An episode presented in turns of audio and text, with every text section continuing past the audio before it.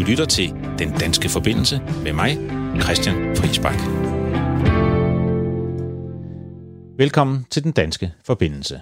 Det er programmet, hvor jeg taler med danskere, der er eller har været ude i verden og ser på, hvordan verden har forandret sig i den sidste uge. Handelskrigen mellem USA og Kina er blevet voldsomt optrappet her den sidste uge. Er vi på vej mod en kold krig, eller måske endda en varm krig? Lyt med om lidt.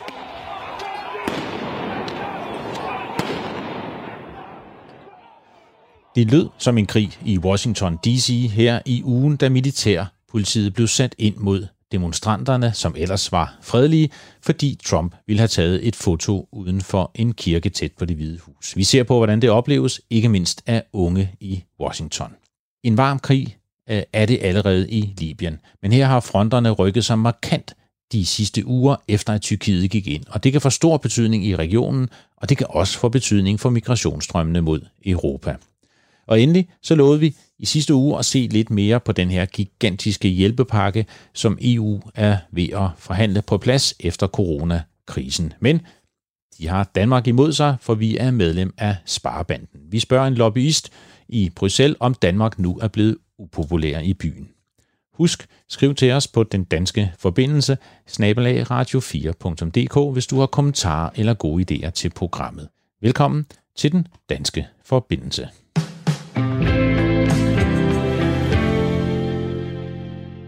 The war in Libya has taken a dramatic turn as rival air forces, newly reinforced by allies overseas, duel over its skies. Krigen i Libyen har taget en dramatisk drejning, lyder det her på Al Jazeera. De rivaliserende luftstyrker duellerer over den libyske himmel. Libyen har nu i snart 10 år været martret af krig, siden Muammar Gaddafi blev afsat som leder og slået ihjel i 2011. Fronterne har bølget frem og tilbage med mange grupperinger, men de sidste år har der været to hovedstyrker.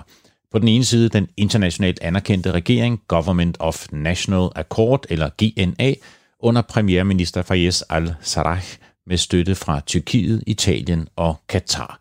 GNA har haft base i hovedstaden Tripoli i den vestlige del af landet. Og på den anden side fra den østlige del af landet en oprørsstyrke, Libyan National Army eller LNA, under den tidligere general Khalifa Haftar – han har fået hjælp fra Rusland og russiske lejesoldater og støtte fra de forenede arabiske emirater, Ægypten, ja endda Frankrig og Jordan, og han står på den anden side. General Haftar så for blot få måneder siden ud til at løbe af med sejren. Han havde fået nedkæmpet islamisterne i den østlige og sydlige del af landet, og han vandt frem mod den internationalt anerkendte regering og var tæt på at indtage hele landet. Men så gik Tyrkiet militært ind i konflikten for at støtte den internationalt anerkendte regering i Tripoli, og det ser ud til at være afgørende. General Haftar er på tilbagetog. Ja, lidt simpelt sagt, så har han tabt på seks dage, hvad han havde vundet i de sidste seks år. Det er dog langt fra over, og civilbefolkningen lider med nye angreb, overgreb og flygtninge øh, alene i den sidste uge. Og krigen kan også få stor betydning for strømmen af flygtninge og migranter mod Europa. Det er vigtigt for Europa, for Middelhavet, og det er ikke mindst vigtigt selvfølgelig for Libyens befolkning. Og derfor har jeg ringet til en rigtig god dansk forbindelse, vi har haft med tidligere her i programmet, Niklas Kabel Petersen. Han er leder af Voluntas' politiske analyseafdeling, og han bor og arbejder i Tunis og har beskæftiget sig rigtig indgående med konflikten i Libyen. Velkommen til, Niklas. Tak skal du have. Du har været i Tunis med din familie endda i hele den her øh, coronakrise-tid. Hvordan har det været? Øh, ja, det har været nyt for alle øh, med skolen, der har været lukket, og øh, der har endda været udgangsforbud i, i, i længere perioder. Men, øh, men det har jo også været en mulighed for os at, at være sammen, altså, i meget mere end vi, vi plejer at være. Så på den måde har det også været en, en positiv oplevelse. Øh, men nu er det ved at åbne op så stille, så, så det er jo også dejligt. Ja. Ja, fordi du har jo ikke kunne rejse, så der, vi skal jo tale om Libyen. Øh, det er lang tid siden, du har været der. Ja, det har jeg faktisk ikke været siden øh, slutningen af sidste år. Der har både været selvfølgelig konflikt, som har gjort det svært øh, lige i starten af året, og så har der faktisk været udgangsforbud, og de har været lukket helt ned i, i Libyen. Det er det sådan set stadig ved grænserne, der er helt lukket. Ja, men du følger jo situationen meget tæt, og øh, hvordan oplever du det lige nu? Jamen, der er ingen tvivl om, at lige nu for sådan, i forhold til konflikten, og som vi selvfølgelig følger tæt, så bølger det meget frem og tilbage. Og her på det seneste især har, har, har haft jo været meget på, på retræte. Øhm, det, det virker til, at, at Tyrkiet er gået markant mere helhjertet ind i, i konflikten, øhm, som støtte til, til den internationalt anerkendte regering i, i Vest. Og Rusland har trukket sig mere tilbage, end de har været tidligere. Øhm, så, så det her i, så sent som i går så vi, at nu øh, har de meldt ud begge parter, at de genoptager øh, forhandlingerne. Øh, der er sådan noget, der hedder 5 plus 5 forhandlinger, som er repræsentanter fra begge sider, som skal forhandle om, hvordan en eventuel øh, fredsaftale, våbenhvile, skal se ud. Så det, det, det føler vi så selvfølgelig øh, spændt.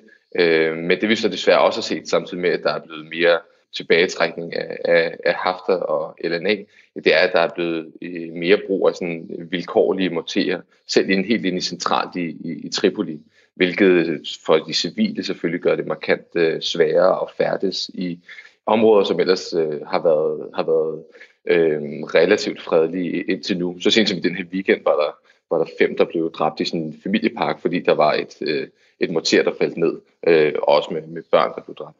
Ja. Jamen sådan øh, ser man det jo tit, når, når der ligesom er pres på, og fredsforhandlingerne kommer, så begynder de her vilkårlige angreb også at, at tage til. Men, men hvordan er det, øh, altså har Tyrkiet også sendt øh, de her, de her tropper også og, og støtter aktivt op i, i selve kamphandlingerne? Ja, Tyrkiet er gået meget helhjertet ind her på det seneste, både i forhold til at have tropper og have øh, materiel, og især har de, har de støttet meget med antiluftskyt, som har gjort det svært for Hafter og LNA at, at have det overtag, som de har haft tidligere. Øh, så her på det seneste har de faktisk formået at skubbe øh, Hafter ud af mange af de byer, som han har siddet i øh, i, i, Vest, øh, i Vestlibyen, og lige nu har de øh, har LNA og Hafter nærmest kun den by tilbage, der hedder Tahuna, som er en, sådan et af hans øh, stærkeste centre i, i Vest. Og, og det har så, vi har set Rusland komme tilbage lidt mere nu her, med at støtte op igen om, om LNA. De har lige sendt en ny øh, forsyning af, af kampfly til, øh, til, til Libyen for at støtte op om, om, om Haftar. Men, men der har USA så også, USA som ellers indtil nu har været relativt øh, tilbagetrukne, har været mere aktiv i at faktisk meget offentligt og, og pege fingre af Rusland og sige, at det her det er en klar øh, eskalering af, af, af deres indblanden, og at det er noget, man ikke, man ikke ser positivt på. Ja. Så det, på den måde har det, har det bølget lidt frem og tilbage, men i hvert fald de sidste par måneder har øh, den internationalt anerkendte regering øh, haft, øh, haft fremskridt. Så, så for sådan rent på slagmarken er, er det gået i, i en retning i løbet af det her år, øh, som nok også er det, der har gjort, at de nu øh, er tilbage, eller i hvert fald for pålydende er tilbage til at skulle, skulle forhandle. Til at skulle forhandle, øh, ja. Præcis. Men altså med alle de her kamphandlinger har jo selvfølgelig en, en ekstra effekt også på, når man så øh, både i forhold til, hvordan øh, covid-19 har kunne folde sig ud, men i virkeligheden også på, på de civile og, og migranter i landet, fordi det er jo så er dobbelt ramt, kan man sige, øh, når, når konflikten rigtig bølger. Så derfor har man også set et, et sundhedssystem, som i forvejen var, var utrolig meget under pres, øh, nærmest i sammenbrud øh, som nu med, med covid-19 er, er endnu mere øh, under pres, og i virkeligheden har haft øh, meget fokus på covid-19, men, men hvilket så har gjort det mere svært for andre typer af, af sygdomme, så, så der kommer helt sikkert til at være et, et efterslæb her også, som, som er rigtig, rigtig svært. Ja, man kan sige, FN har været omkring øh, Libyen ude og opfordre alle stormagter til at blande sig udenom, lade være med at sende våben, legesoldater, tropper eller penge det ser ikke ud til, at der er nogen, der har lyttet til det. Og FN's generalsekretær har været ude og sige, i lyset af covid-19, coronakrisen, så opfordrer han alle til at nedlægge våben og, og indgå i våbenhviler. Men det har heller ikke virket øh, indtil nu, øh, ser det ud til i, øh, i, i Libyen. Kamphandlingerne er fortsat i hele den her periode. Ja, der har ikke været, der har slet ikke været pauser, og der har været forsyninger kommende ind øh, i løbet af hele året. Det var nærmest så det er jo ikke sjovt, men, øh, men, men, men, men øh, underligt, at selv under forhandlingerne, der var forhandlinger tidligere i år i, i Tyskland, i Berlin, selv under de forhandlinger, hvor de netop sad og skrev under på, og snakkede om, at nu skulle øh, våbenembargoen virkelig vedligeholdes, jamen der så man fly lande i både øh, Tripoli, men også Benghazi, altså henholdsvis øh, øst og vest, med forsyninger til begge sider. Og det er jo så især Tyrkiet, øh, Øh, der har støttet op om, om regeringen i, i Vest, og øh, Rusland og de forenede arabiske emirater, som har støttet op om, om LNA og haft det i, i, i øst. Ja. Og det, det har altså formået at holde den her konflikt kørende øh, indtil nu. Ville det have hjulpet, hvis man havde, øh, altså havde den våbenembargo og lå være med at sende øh, tropper og udstyr derind? Ville det have hjulpet? Det tror jeg bestemt. Som det ser ud, så er det, er det virkelig de udfrakommende forsyninger og tropper, der har gjort forskellen på slagmarken.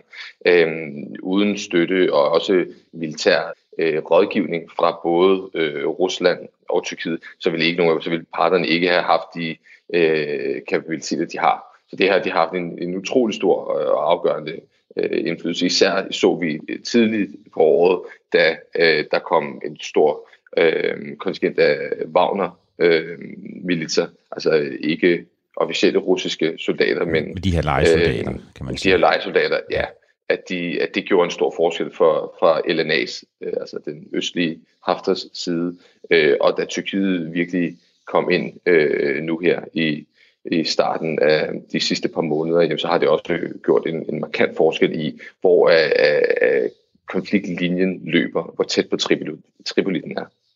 Og dem, der lider i den her øh, stormagts indblanding, det er selvfølgelig den libyske øh, befolkning. Ender det her som, som lidt i Syrien med sådan en fastlåst konflikt med, med, med stormagter på hver sin side, eller tror du, man vil besinde sig nu og komme til forhandlingsbordet? Ja, det er jo svært at sige, om, når man siger ender, fordi der har jo reelt været konflikt og den her krig siden 2014. Mm. Øh, og nu er vi i 2020, så det er seks år, ja. hvor det har været på den her måde med et et, et øst, øh, som er øh, ledt eller under øh, indflydelse af Hafter og LNA, og vest, som har en, en anden, og siden 2000, slutningen af 2015, så den her GNA, som den øh, internationalt anerkendte regering. Så er der jo allerede gået fem, små seks år, hvor konflikten har bølget frem og tilbage. Øhm, så Ja, om det bliver sådan, eller om det allerede er sådan, det er måske mere det, der er spørgsmålet. Øh, og, og lige nu er tegnene i hvert fald på, at der ikke er villighed nok fra internationalt øh, hold til dem, som er indblandet til at trække sig tilbage, fordi de allerede har så investeret i, i konflikten. Og det er især fra, fra Tyrkiets side, men også fra de forenede arabiske emirater, som, som vi i hvert fald indtil nu har vist altså at være villige til at investere øh, meget i, at øh, Haftar øh, går frem. Og Ægypten har selvfølgelig også været, været indblandet, også på Haftars side med de forenede arabiske emirater. Men det har virkelig været Tyrkiet og de forenede arabiske emirater på hver sin side, ja. som har været de primære. Det er lidt den tragiske historie om, om Mellemøsten og den arabiske verden, må man sige. Hvad med islamisterne? Fordi dem var der jo mange af i starten, der kæmpede også ned sydfra. Øh, hvor, hvordan, øh, hvordan står de lige nu i konflikten? Ja, det har også været lidt frem og tilbage. Som du siger, lige i starten var der, havde de gode muligheder for at kunne gøre brug af nogle af de områder, der er i Sydlibyen, fordi der er bare et relativt vakuum i forhold til øh, militære kræfter.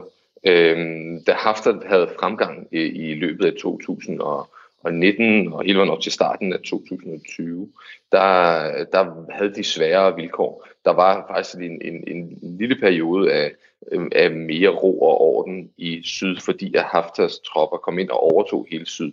Øhm, altså nu snakker vi ikke om demokratiske rettigheder og sådan noget, men, men mere øh, hånd, en, en, en meget hård håndhævelse af, af lov og orden ja. under et militært styre.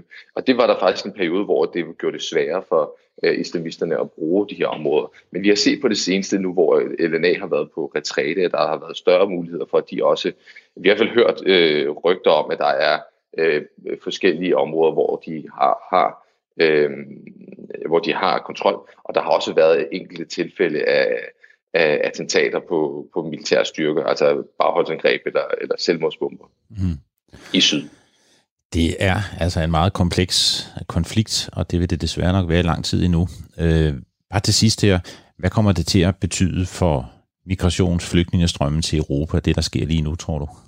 Ja, jeg tror ikke, vi kommer til at se det, vi så i 2015 og 2016. Så indtil videre virker det ikke til, at det har den helt store øh, øh, betydning. Øh, der er generelt en, en sådan sæsonbetonet effekt på migration, så at man ser tallene stige hen over, øh, altså mod Europa, hen over sommeren, fordi at vilkårene er bedre for at sende både. Men det, der kommer til at være den, det, det afgørende, det er, hvem der sidder på byerne op langs kysten. Øhm, og, og lige nu øh, ser det ikke ud til, at der er den helt store interesse i at være en del af et, et, et, et sådan officielt eller øh, semi-officielt smuglernetværk, som, som får øh, både over. Så tallene er steget en lille bitte smule, eller sådan noget sted lidt her i løbet af foråret, men slet ikke i nærheden af, hvad vi så i 2015 og 16. Men, men det betyder jo ikke, at migranter ikke findes i Libyen, og at de ikke har det svært. Så sent som i sidste uge så vi øh, en, en, en vilkårlig nedskydning af 30 øh, migranter i en by, der hedder Mista, øh, som øh, også var internationalt fordømt senere af både FN og EU og USA, men primært øh, migranter fra Bangladesh, som, som blev dræbt øh, af en, en smuglerbande, øh, som på baggrund af hævn, fordi de havde åbenbart fået at overmande en af deres øh, smugler øh, kolleger. Men så blev de, så blev de simpelthen dræbt. Øh, så det er meget, meget, meget svære vilkår, og det er selvfølgelig forstærket af, at, øh, at man også fra livets side er øh, også fra civilbefolkningens side er nervøs for, hvilken indflydelse migranter potentielt har for, på øh, covid-19-situationen. Bringer de her migranter tilfælde ind i landet, øh, så det er ikke bedre vilkår, de har fået hen over foråret. Nej. En krig, en barsk øh, krig, konflikt, en coronakrise, det er godt nok øh, hårde vilkår, både for den libyske befolkning og for migranter, der kæmper sig ind og, og igennem landet. Men det var en rigtig øh, spændende og god analyse, du gav os. Øh, tusind tak for det. Øh, tak til dig, Niklas Kabel Petersen. Det var slet.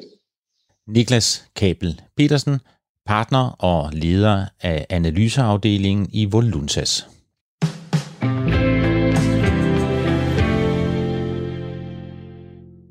Nu skal vi se på, hvad der sker i det meget anspændte forhold mellem Kina og USA. Er der en ny kold krig på vej?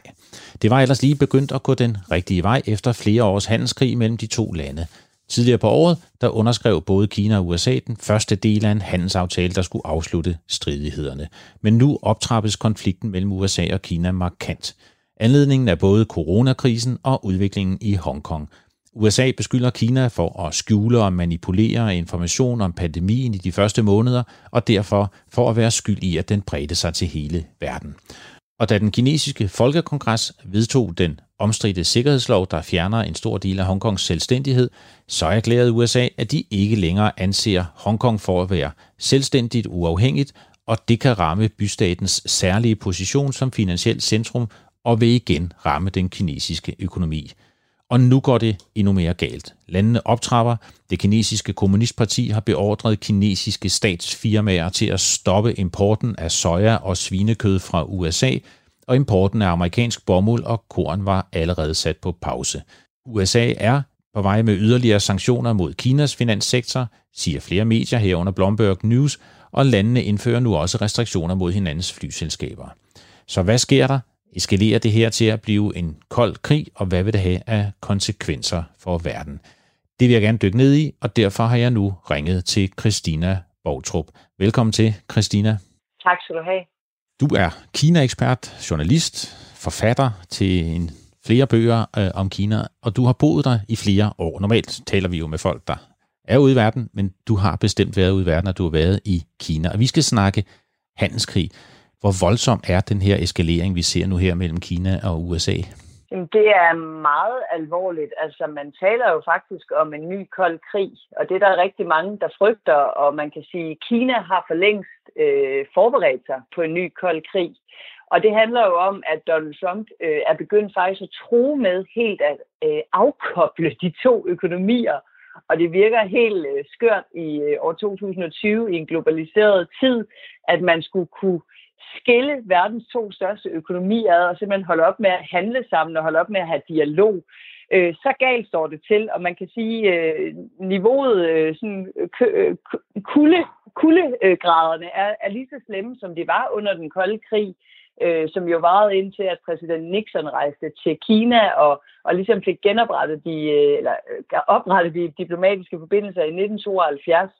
Øh, så, det, så det ser rigtig, rigtig skidt ud, og, øh, og USA har ændret sin, hvad kan man sige, tilgang til Kina fra at, at øh, ligesom gå op i, at man skal samarbejde, og man skal have dialog, øh, selvom der også er nogle konkurrencemomenter osv., til at kalde Kina en, en, altså en systemisk rival, Så det er meget alvorligt. Det svinger jo meget, fordi under World Economic Forum her tilbage i øh, januar-februar, der, der roste præsident Trump jo den kinesiske præsident Xi Jinping øh, og sagde, at deres forhold havde aldrig været bedre, og man fik lavet den her handelsaftale, som så skulle implementeres.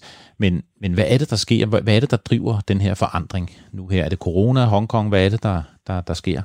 Ja, det er jo interessant, fordi øh, den her handelskrig, som har varet siden sommeren 2018, og, og jo egentlig øh, har fået mange frontlinjer, og egentlig ikke bare er en handelskrig, men jo i højere grad er en stormagtskamp, den har fået en ny frontlinje nu i forbindelse med coronakrisen. Men Donald Trump var jo en glad mand der i starten af det her år, fordi han havde fået sin deal, ikke også? Og han er jo the great deal maker, og han havde ligesom fortalt verden, at han skulle nok få kineserne til at bøje sig lidt og få, få styr på det her, for at lave en aftale. Men det var jo en lille bitte aftale, ja. man kan sige, øh, hvor Kina forpligtede sig til at købe en masse varer fra USA, øh, mere end de gjorde i forvejen, øh, så man kunne få rettet op på den der ubalance i handelsforholdet.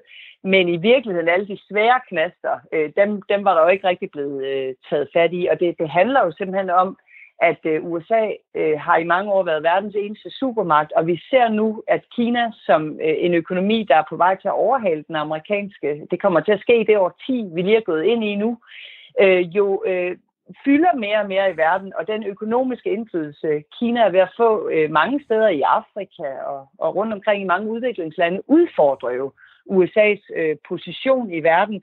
Og det er, det er jo egentlig det, det handler om. Det handler simpelthen om, at Kina udfordrer USA's position i verden. Og dermed siger du også, at det måske stikker dybere end, end præsident Trump, fordi man kunne jo godt tænke, at det her har meget med ham at gøre, og tweet og angreb, og det er godt at have ydre fjender en gang imellem, når man er presset på hjemmefronten.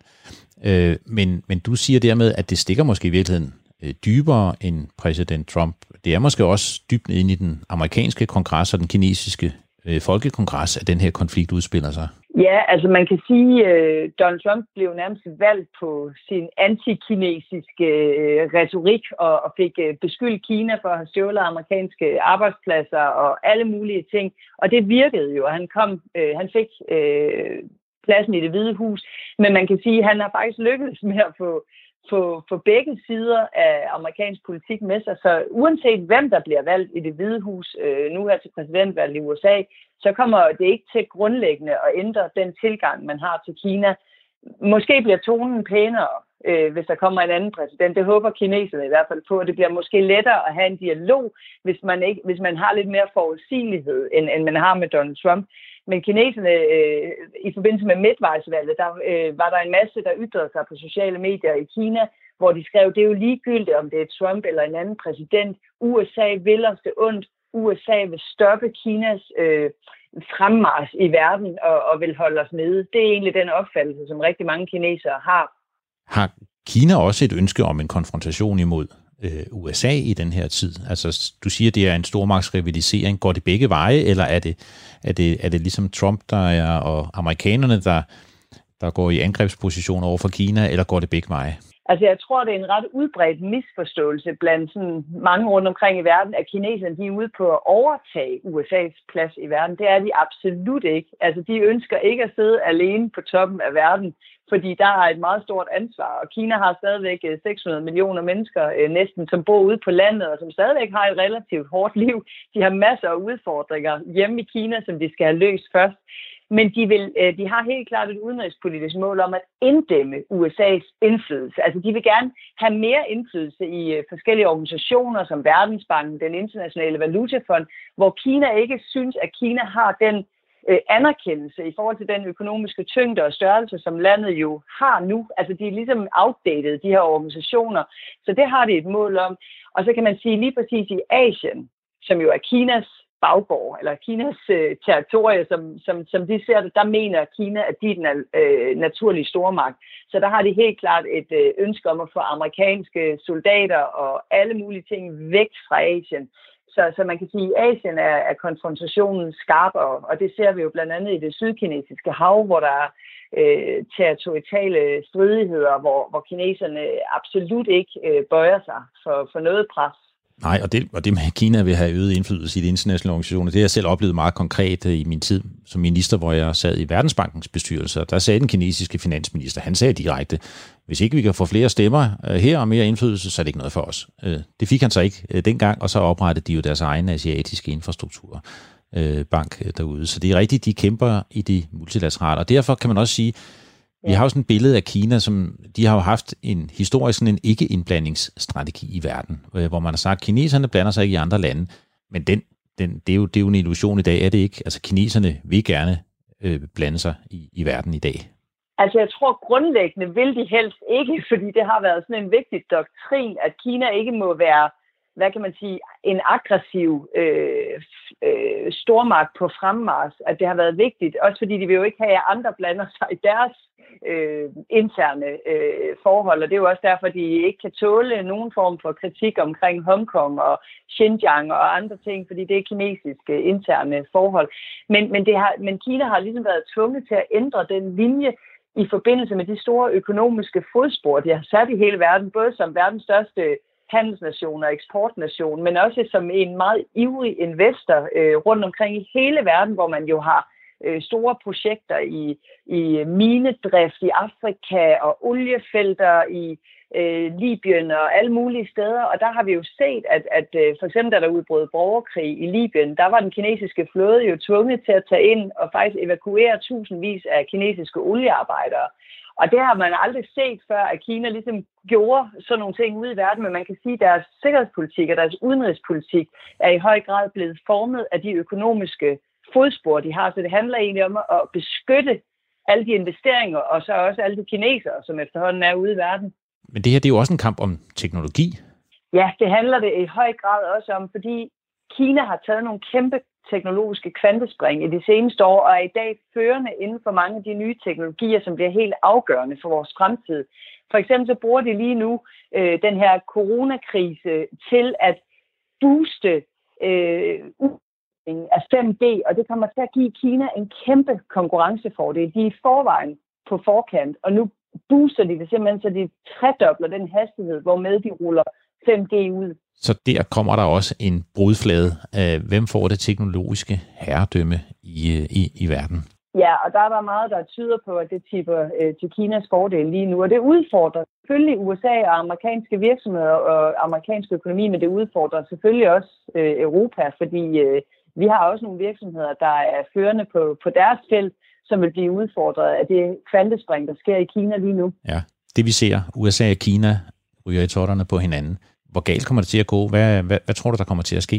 Altså, jeg, det her med, øh, som der bliver talt meget om, og som også har været på forsiden af The Economist-magasinet her for nylig, altså om, om, om verdens to største økonomier virkelig kan, kan skille sig ad og holde, altså afglobalisere sig, holde op med at handle, holde op med at tale sammen, det tror jeg altså er dybt urealistisk. Og jeg hørte en, en professor, en kinesisk professor for nylig sige, at det under den tidligere kolde krig med Sovjet og, og USA, der havde man ligesom to æg med hver sin æggeblomme, der stod over for hinanden. I dag, der er Kina og USA et æg med to æggeblommer. Og hvis du skiller dem ad, så går det hele i stykker. Og jeg synes faktisk, det er et super godt billede på, hvorfor det her ikke kan gå helt galt. Men samtidig så er der jo generaler fra Kina, der siger, at øh, jamen, øh, hvis, øh, hvis øh, Taiwan øh, erklærer sig selvstændigt, jamen så vil vi bruge øh, magt til at få genindlemmet den her løsrede kinesiske provins. Og der er nogle punkter, hvor der faktisk er risiko for, at der ligefrem kan blive en krig mellem USA og Kina, selvom det virker utænkeligt i 2020. Men, men tænk på, at, at øh, USA faktisk har forpligtet sig til at hjælpe og forsvare Taiwan, hvis det her skulle ske altså en kinesisk invasion, og, og, og derfor, men, men samtidig så har du jo selvfølgelig en, en præsident i USA, der siger America first, og det er utænkeligt, at han skulle begynde at udkæmpe øh, nogen som helst øh, krig for at hjælpe Taiwan. Altså det, det, det vil ikke give mening i Donald Trumps hoved, tror jeg.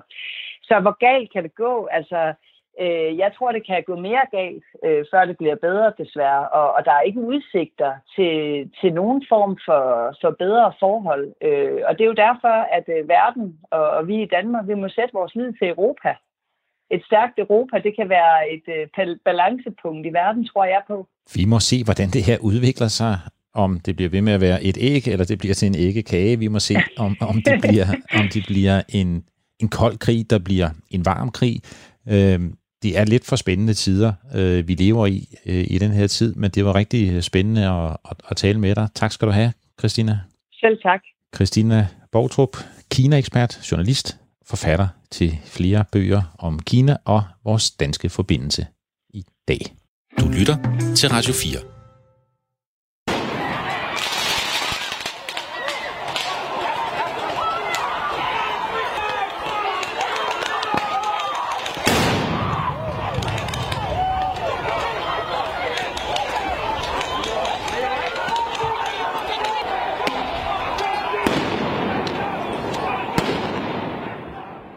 Det her lyder som en krigszone, og billederne ligner en krigszone. Men det er fra Washington D.C. her i mandags, da militærpoliti fra Nationalgarden satte ind med tårgaskanoner, flashgranater og gummikugler mod demonstranter foran det hvide hus. De havde ellers demonstreret fredeligt, men gaden skulle ryddes, da præsident Trump ønskede at gå over på den anden side for at holde tale foran en kirke og få taget et foto med en bibel i hånden. 10.000 af amerikanere er gået på gaden, efter at en sort amerikaner, George Floyd, døde efter en meget hårdhændet anholdelse dokumenteret i en grusom video. Trump har omvendt reageret hårdt og kontant på demonstrationerne og sagt, at han om nødvendigt vil sætte militæret ind. Hvad sker der for det USA, vi kender, og den by, Washington, som jeg selv har boet i af to omgange? Hvordan opleves det? Hvad tænker ikke mindst de unge amerikanere? Det vil jeg prøve at finde ud af. Så derfor har jeg nu et interview med en helt særlig dansk forbindelse. Ja, det er faktisk min datter, Anna Friis Bak. Hun arbejder på ambassaden i Washington, men hun er med her i den danske forbindelse som privatperson. Ja, ja faktisk øh, som min datter. Hej Anna. Hej far. Mor og jeg har jo været noget nervøse for dig, fordi du har været ude omkring og passeret de her demonstrationer flere gange. Er du, er du okay? Ja, jeg er helt okay. Det har været meget, øh, det har føltes meget stille og roligt, så der er ikke noget at bekymre jer om. okay, det er jo godt. Men du har set dem flere gange, fordi du har løbet forbi og gået forbi og været forbi demonstrationerne. Fortæl lidt om, hvordan du har oplevet det. Det føles jo på en eller anden måde meget historisk øhm, at gå forbi. Det har været... Øhm, protesterne sætter jo rigtig mange følelser i gang hos, hos rigtig mange personer i USA, og derfor så, det har man også kunne mærke, når man har været der. Så der har været øh, meget sådan følelsesladet stemning, men, men det har sådan set været helt roligt, og det har jo også været meget, kan man sige, øh, det har føltes meget sikkert også. Øh, det har været meget, det har måske været en af de mest sådan hygiejniske protester, jeg nogensinde har været forbi, simpelthen fordi der har været håndsprit og masker og alt muligt, til, for at ligesom folk kunne holde sig på afstand og sikre, øh, også i forhold til coronasmitte selvfølgelig. Ikke? Så det har jo sådan set været, øh, været roligt og sikkert, men, men også meget følelsesladet og, og, en, og en, en, en form af en intens stemning simpelthen, fordi det, øh, det her det er en problemstilling, som berører så mange amerikanere meget personligt. Ja. Men du var der jo også der. Øh, der løb du forbi med en veninde, øh, skrev du til os, øh, lige der, hvor, hvor det sådan blev knap så roligt, der hvor de ryddede pladsen foran det hvide hus, fordi at Trump han ville gå over. Der var du forbi, er det rigtigt? Ja, og det var jo selvfølgelig en, øh, altså en af de situationer, hvor man, man hurtigt indser, at nu, nu skal man gå øh, igen. Ikke også? Øhm, vi, vi kunne se, at nu begyndte øh, de at rykke, rykke frem, og så, så listede vi lige så stille væk, og så var det kun øh, fem, fem minutter efter der, eller sådan, at vi, at vi kunne så følge med på CNN øh, et par blå, altså da vi ligesom var væk, så kunne vi følge med på CNN og se, at, at det, der begyndte at blive kastet med tårgas, og det blev sådan rimelig, rimelig voldeligt øh, lige der, da de ryddede det. Så det var selvfølgelig lidt intens, og det viser jo også, at, at det kan eskalere hurtigt, ikke? Øh, men jeg vil sige, og det er svært at sige, hvad der, der nu går der mange øh, rygter frem og tilbage om, hvad der skete i den situation, ikke? og om det var demonstranterne eller politiet, eller, eller hvem det var, der, der øh, opildnede til det. Øh, Øhm, det var fredeligt, da vi var der, og vi følte os helt sikre, men, men øh, det er jo klart nok, at øh, når man begynder at se politiet rykke frem, så følte vi i hvert fald, at det var bedst, at, at så kom vi væk. Ja, så løb vi hurtigt videre. Ja. Jo, men jeg har, lige, jeg har lige spillet lidt af klippene. Det lyder fuldstændig som krigszone jo. Ja, og det er jo også det, som, som bliver vist i mange medierne, ikke også? Og det er jo det, som også øh, har, har helt klart har dækket både mediebilledet i, i USA, men også som jeg kan forstå i, i resten af verden, ikke også? Det har været de her voldelige protester.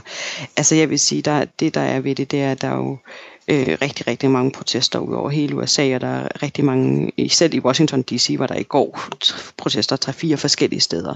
Og, og det som medierne viser, det er de klip, man ser på YouTube og Facebook og Twitter, det er jo ofte, når det går galt, og det er jo, når, når, når det bliver voldeligt.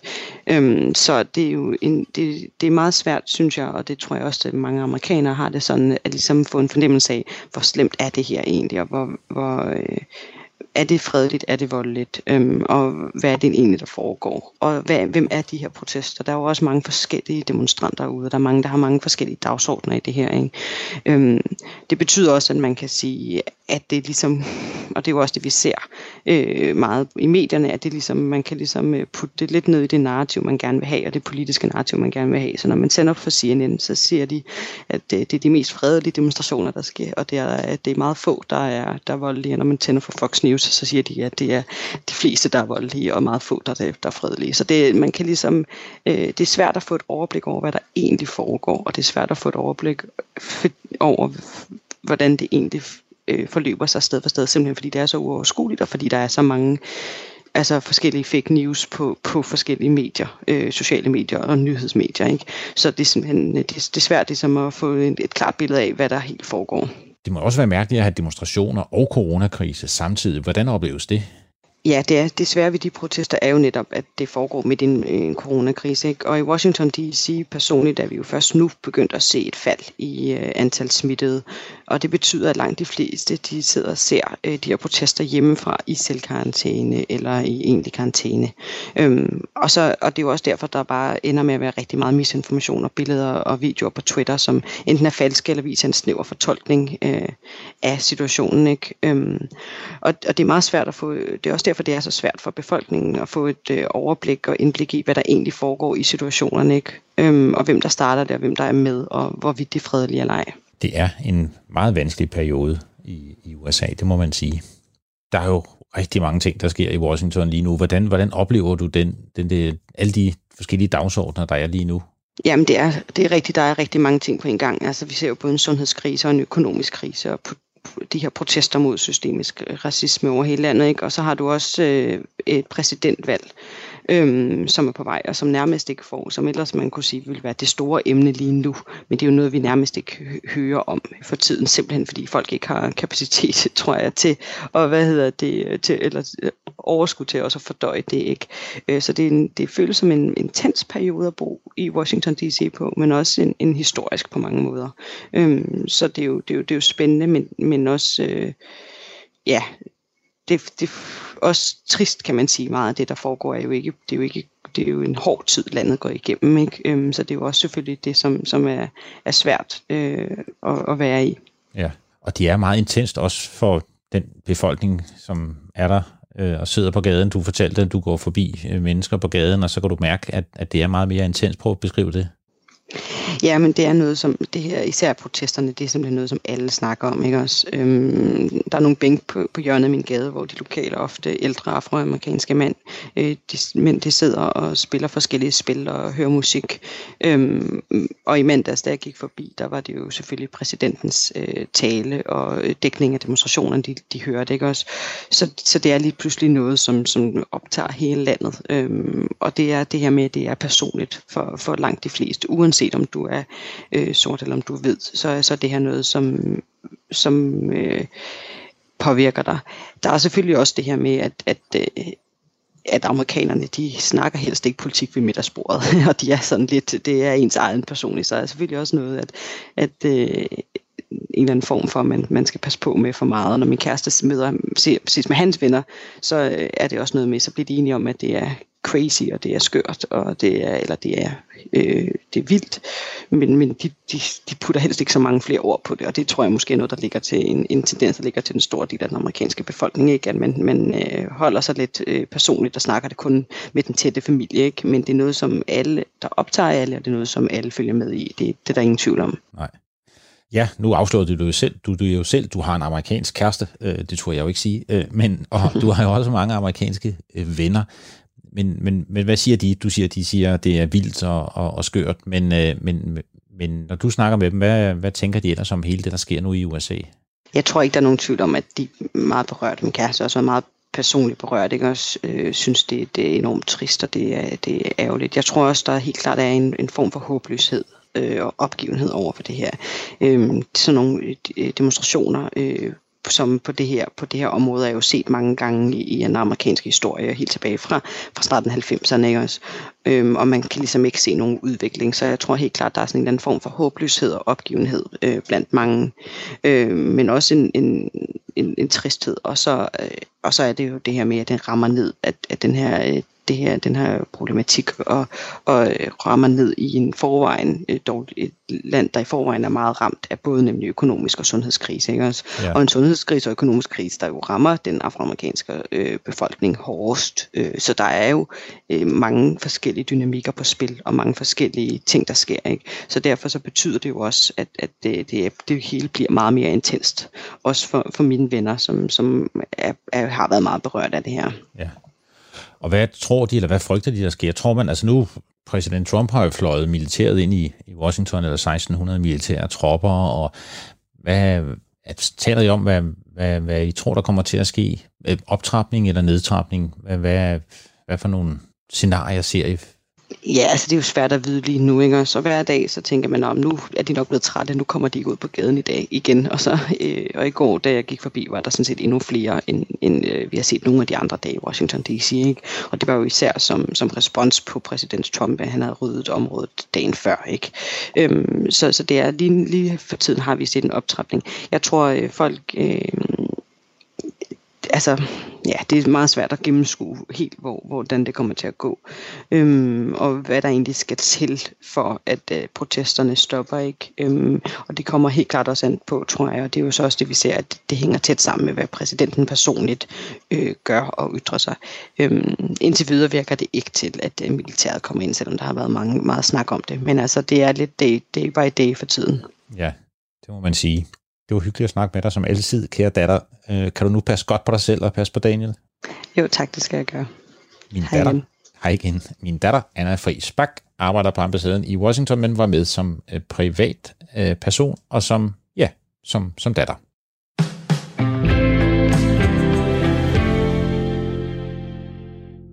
Go big or go home. Are you ready for this? I'm gonna kick your butt. I'm, I'm disappointed. I'm afraid you're not cut out for this. We all agree. Only professional chefs have ever made it past the second round. Der er blevet skrevet filmhistorie i Zimbabwe. En romantisk komedie om en kvinde, der deltager i et tv-madprogram, er kommet på Netflix som den første film nogensinde fra Zimbabwe. Filmen hedder Cook Off, og den blev produceret i 2017, lige før landets nu afdøde præsident Robert Mugabe blev væltet. Den havde et sparsomt budget på kun godt 50.000 kroner. Nu er filmen avanceret og kan ses af de 189 millioner brugere af Netflix på verdensplan, og det er noget, der kan få stor betydning for filmindustrien i landet, og ja, for selve forståelsen af det sydafrikanske land med 14 millioner indbyggere. Som filmens producer Joe Nyago, han siger det, jeg ville gerne vise verden, at der er mere og andet til Zimbabwe, end det de tit hører om i nyhederne. Vi bliver også forelsket. Vi elsker god mad, og vi har gode historier.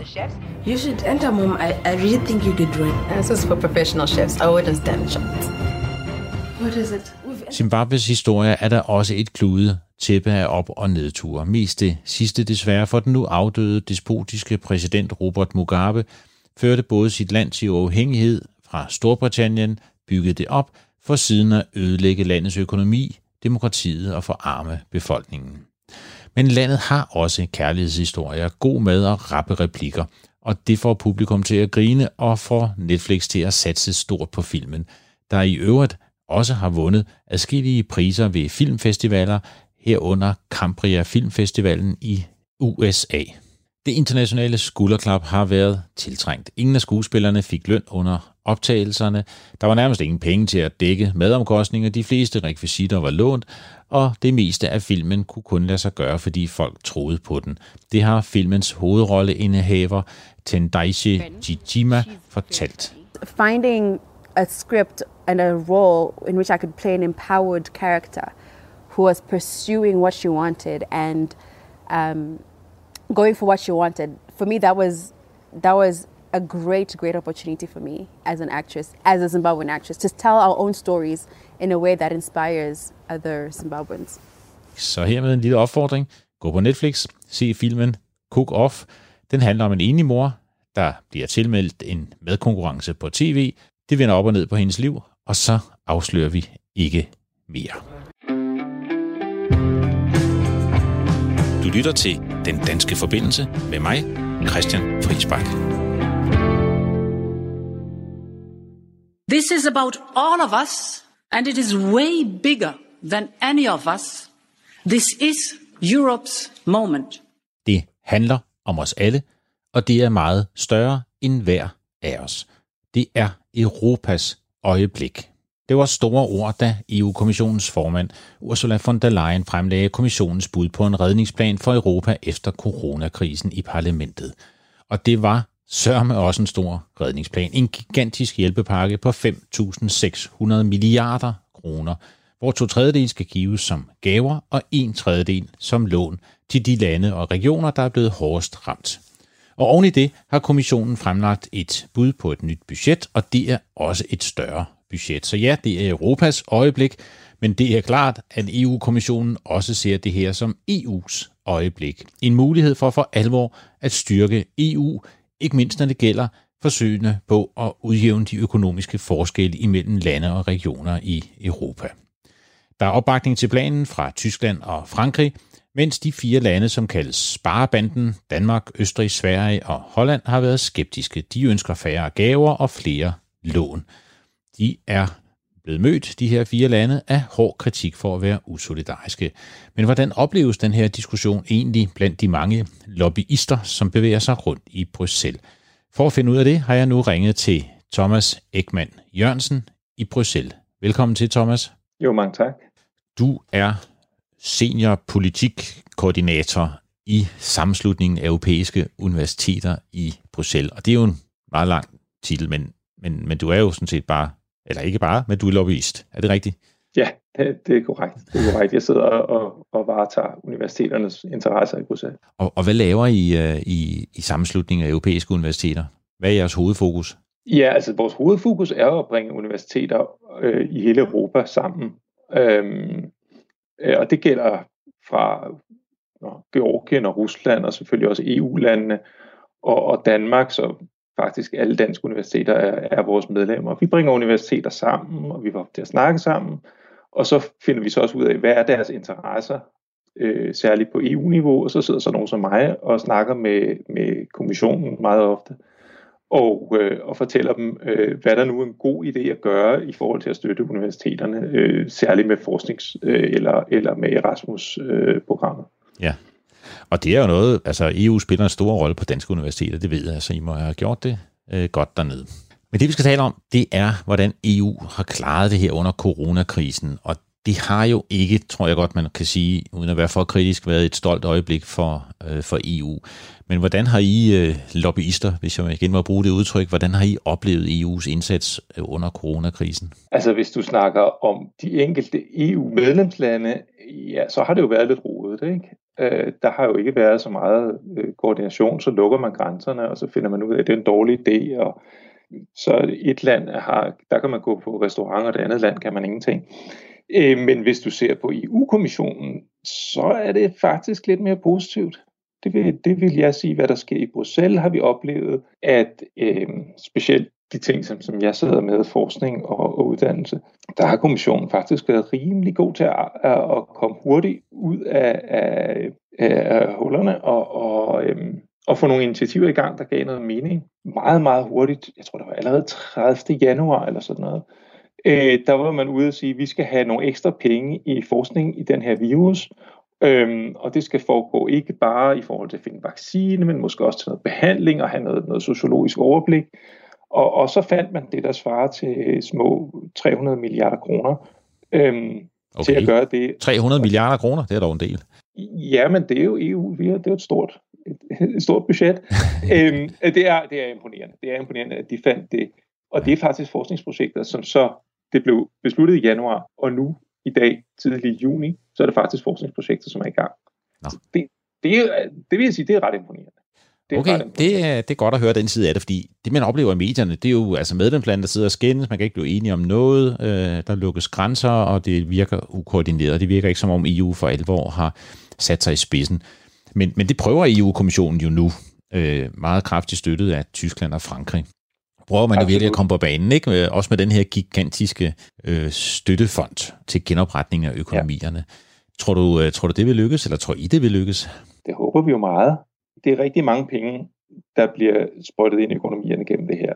Ideen er god, du siger, vi, vi forhøjer enkelte skatter, og vi er ud at låne rigtig mange penge fælles. Fordi hvis vi låner penge fælles, så bliver det meget billigere for alle. Ja. Det er klart, fordi at risikoen er mindre for dem, man låner, dem, man låner penge til. Og så, så bruger vi de her penge der, hvor der er brug for dem, i specielt i de lande, der har været meget hårdt økonomisk ramt, og som samtidig også har en meget høj statsgæld, så de har svært ved at låne penge selv. God idé. Rigtig god idé. Ja. Kan vi få de her penge ud i systemet og blive brugt på en fornuftig måde? Det skal vi lige finde ud af.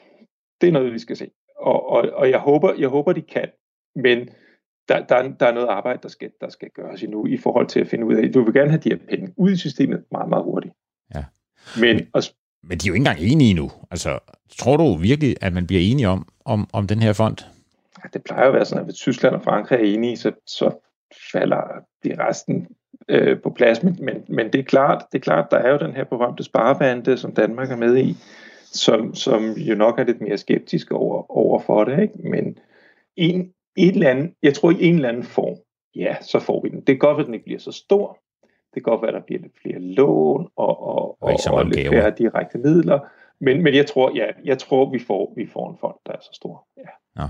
Men, men den der sparebande, nu nævner du det selv som Danmark er en del af. Hvad, hvordan opleves det i Bruxelles?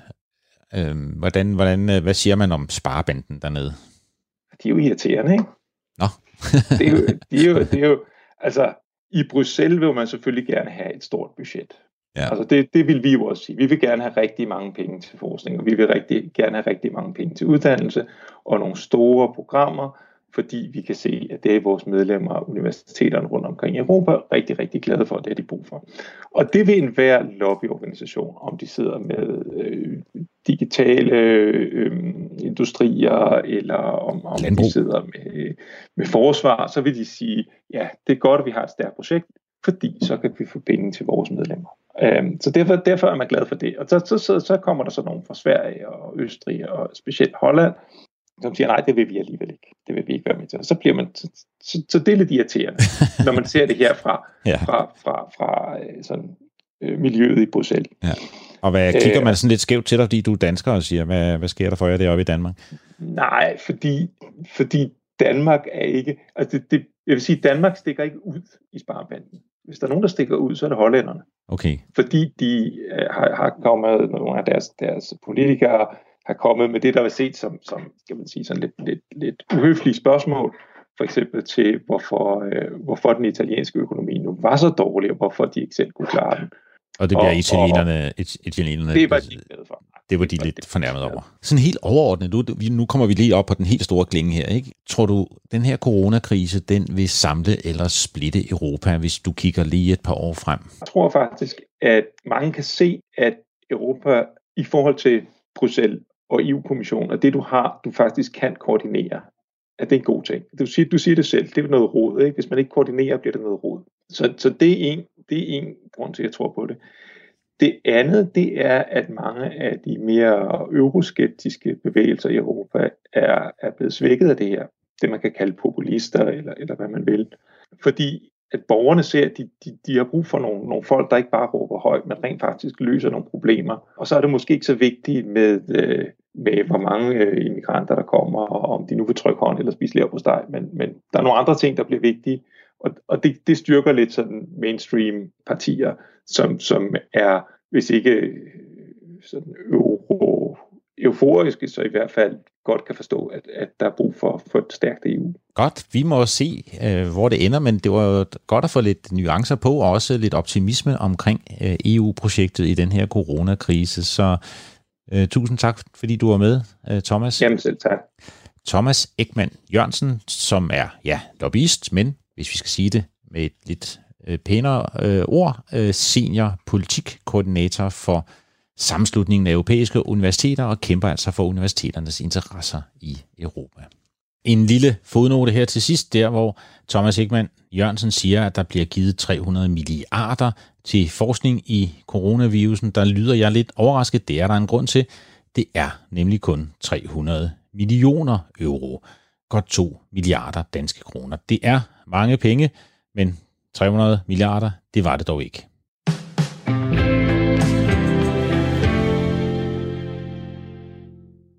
Det var, hvad vi havde til jer i denne her uge. Tak til tilrettelægger Anna Rigas og til redaktør Lene Jul Brun. Husk, skriv til os på den danske forbindelsesnabelag radio 4.dk, hvis I har kommentarer, idéer eller inspiration til programmet. Tak fordi I lyttede med.